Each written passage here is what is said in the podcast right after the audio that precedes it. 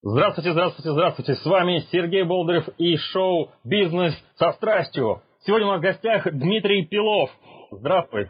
Здравствуйте. Здравствуй, Сергей. Здравствуйте, дорогие друзья. Рад сегодня общаться с вами. Поехали. Я вот так хотел э, страстно начать, потому что Дмитрий Пилов у нас композитор, ведущий различных мероприятий, свадеб и вообще других, любых других э, событий. Э, вот человек, я не знаю, не побоюсь этого слова, оркестр. Спасибо, спасибо за такие, за, за такое представление. Но на самом деле э, нравится всем этим заниматься не потому, что просто э, как-то вот нужно и это, и это. Просто нравится, душа лежит, и как бы вот это все выражается в творчестве. Давай тогда по порядку. Э, самое первое, что я тебе знаю, это то, что ты композитор. Да, ну это как бы первая такая моя, даже можно сказать, запись в трудовой книжке. Я учился на музыкальном факультете в Самаре, педагогического университета, и начал именно как музыкант, как композитор, как пианист. Какие-то первые, первые достижения у меня были в этой области. Вот. Ну и по мере того, как я развивался, я как бы открывал все новые таланты.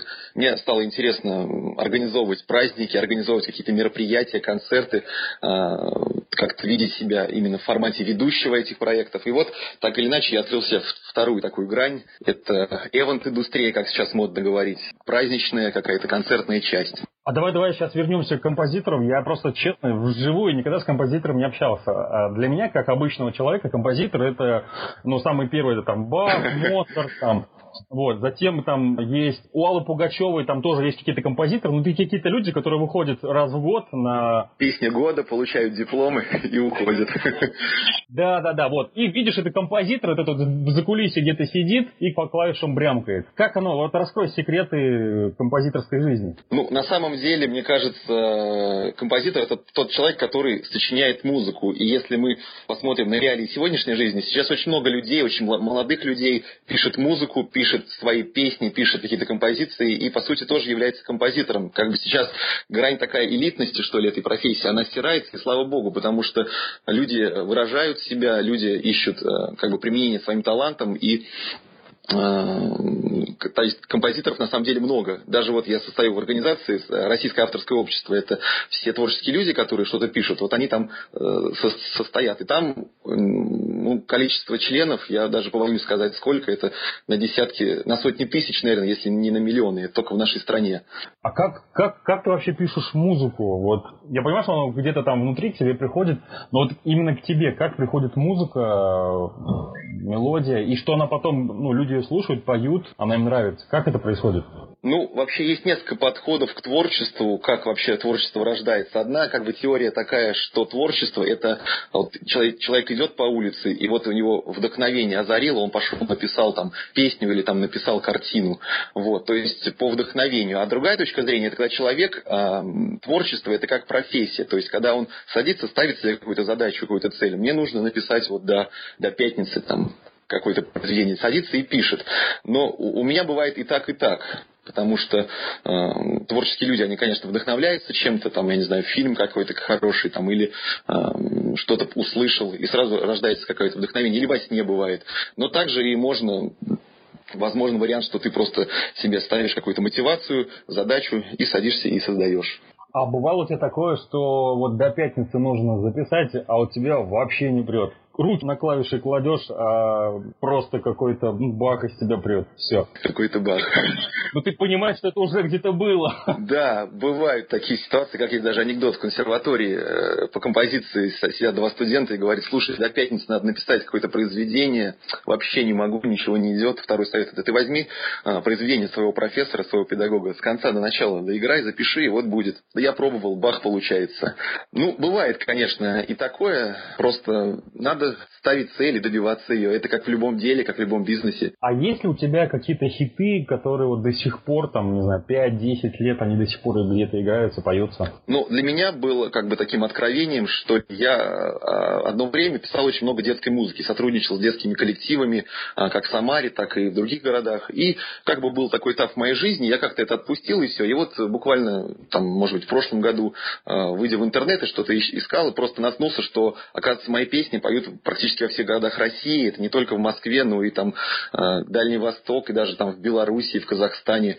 Как-то вот э, я понял, что сейчас у детей есть какая-то такая потребность к детской музыке, какой-то новой музыке, каким-то новым песням, новым формам. Я не скажу, что это хиты, но это песни звучат, исполняются на разных конкурсах, на каких-то концертах. Здорово. Ты дальше говорил, что ты занимаешься эвент-индустрией, какими-то событиями. Вот какие, какие у тебя есть события, которыми можно похвастаться? Ну или просто сказать, что да, я горжусь этим. А, ну, я хочу сказать, что вот у нас есть такой традиционный фестиваль, который проводится в Самарской области. Он называется «Свет Вифлеемской звезды». Это рождественский фестиваль, проходит он, как правило, а, в дни рождественских праздников 7, 8, 9, 10 января. И вот он уже, по-моему, на протяжении четырех лет он проходит. Мы приглашаем туда а, всяких известных, талантливых, как самарских, так и музыкантов из других городов. И таким образом отмечаем вот такой светлый праздник Рождества Христова. Просто вы все вместе собираетесь и играете все, что так или иначе связано с Рождеством.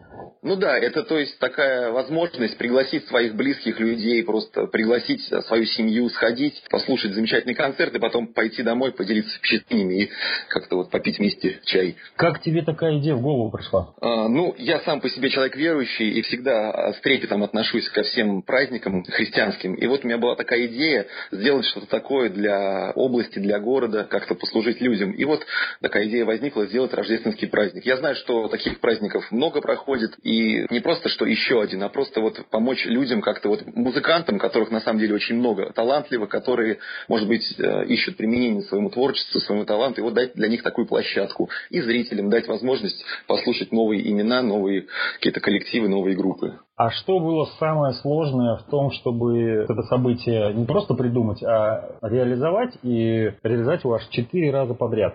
А, если четыре раза подряд, значит оно успешно, оно интересно людям, но были ли, были ли какие-то подводные камни? Ну, в любом деле, когда человек начинает какое-то дело, всегда есть много каких-то противоречий, много преград, много проблем. И по мере того, как проходишь через них, ты становишься более сильнее, и э, твое дело, оно растет. Были подводные камни, были сложности какие-то, были та, такие проблемы, что, допустим, мы уже сформировали программу концерта, все, завтра фестиваль, а какие-то люди, артисты звонят и говорят, ой, ты знаешь, мы не сможем приехать. И там ломается и сценарный ход, и видеоряд. Ну, слава богу, как-то все решалось само собой, то есть кто-то, может быть, из артистов там просили исполнить несколько песен, не одну, там, а две, допустим. И как-то вот это все покрывалось, и, в принципе, сам концерт был удачный, и люди даже не замечали, что кто-то, может быть, отсутствует. Сейчас, на данный момент, ты занимаешься в основном тем, что идешь в какие-то мероприятия, праздники, открытия. Да, это как бы, ну, такой мой основной бизнес сейчас, мое основное дело, но, тем не менее, творчество, музыкальную часть я не оставляю и продолжаю писать. Вот сейчас у меня есть такая цель, такая моя мечта, хочу поделиться. А, фортепианный альбом а, я хочу выпустить, сейчас начал тоже над ним работать. И вот и детскую музыку тоже я с удовольствием пишу. Вот как у тебя получается совмещать две, ну не то что несовместимые, но такие достаточно ну, разные а, профессии, как вести праздники и писать музыку? Ну, я думаю, что все идет изнутри. Если у человека есть какая-то предрасположенность, э, какая-то э, ну, страсть к какому-то делу, то, мне кажется, бывают и совершенно несовместимые э, вещи. У меня есть знакомые строители, которые там по, по выходным где-то поют в каких-то клубах под гитару там свои песни. Просто если человек имеет какое-то такое свое любимое дело, то, мне кажется, это не мешает ему заниматься каким-то бизнесом и потом просто заниматься этим хобби, но уже на профессиональном уровне.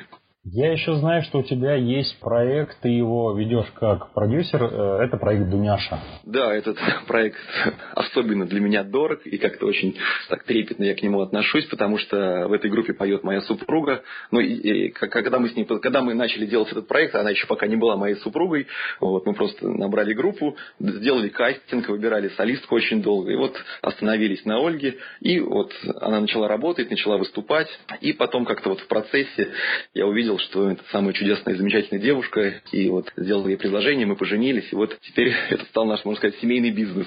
Ну, ты буквально совместил приятное с полезным, ты на работе устроил кастинг э, себе в жены, да?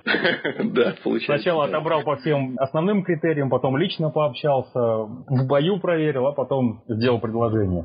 Ну да. Что тебя вдохновляет больше всего в твоей деятельности, ну, вот буквально каждый день? Ну, в любом деле, которое я делаю, я имею какую-то миссию. То есть, ну, может быть, это слишком громко звучит, но какую-то цель. То есть, не просто, а, если ты ведешь праздник, это не просто потому, что тебе нужно заработать деньги, и все, ты потом этих людей забыл, и э, даже с ними не общаешься. Практически все, даже вот если взять свадьбы пары, которым, с которыми я сотрудничаю, которым я проводил свадьбу, мы после даже этого дня продолжаем общаться, мы как-то переписываемся ВКонтакте, поздравляем друг друга с праздниками, и остаются добрые, теплые отношения. Но моя миссия, моя цель вот в этом, э, в этом деле, это послужить людям, помочь им, э, чтобы сделать хороший, классный, веселый праздник. Вот. Ну и то же самое с концертами, с какими-то проектами. Я считаю, что каждый человек должен э, не просто работать, работать, работая свою работу, скажем так, но должен делать ее, во-первых, хорошо, а во-вторых, иметь какую-то цель, для чего он это делает. Как есть притча, да, про трех человек, которые таскали камни. Когда спрашивают одного, что ты делаешь, говорит, да я вот камни таскаю, устал уже.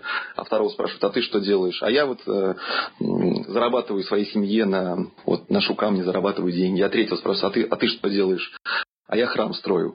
То есть все три человека делают одну и ту же работу, но цель, миссия у всех разная. И результат, естественно, будет тоже разный. Если бы ты мог подойти к каждому на празднике и э, что-то ему сказать лично, вот то, что бы это было бы? Вот ты подходил бы, каждому лично говорил, говорил, либо каждая твоя песня, она все равно так или иначе содержит это послание.